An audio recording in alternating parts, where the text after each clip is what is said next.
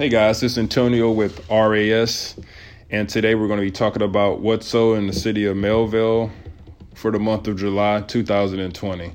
Now, usually we go ahead and do an average of all the bedroom segments, but since we only had three home sales here in Melville, we're going to hop right into the different bedroom categories. Let's get started. First, there were one two bedroom home that sold.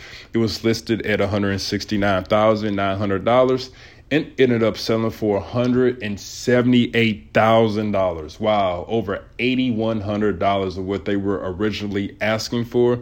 Homes selling the market two days. This house was 1,100 square feet. They ended up getting 104% of what they were asking for. So, wow, that is that's great for people that's looking to potentially sell in Melville. Now, let's move on to the second category three bedrooms.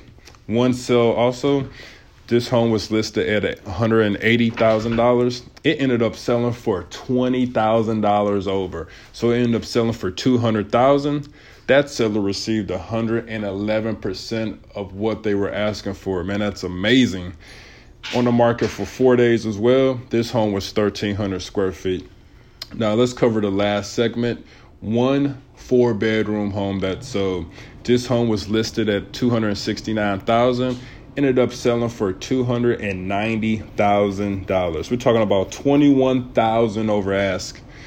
Average market time for this or the market time for this. There's no averages. It was 36 days. This home was 1900 square feet and they ended up getting 107% of what they were asking. So I want you guys to pay attention. If you're on the fence about selling, if you have been thinking about selling, you need to reach out to us, especially if you're in Melville. These numbers are astronomical um, with what's going on in the market, especially in Melville. So you guys need to pay attention. Reach out to us if you have questions. With that being said, we will see you on the next market update for the city of Melville in September for the month of August.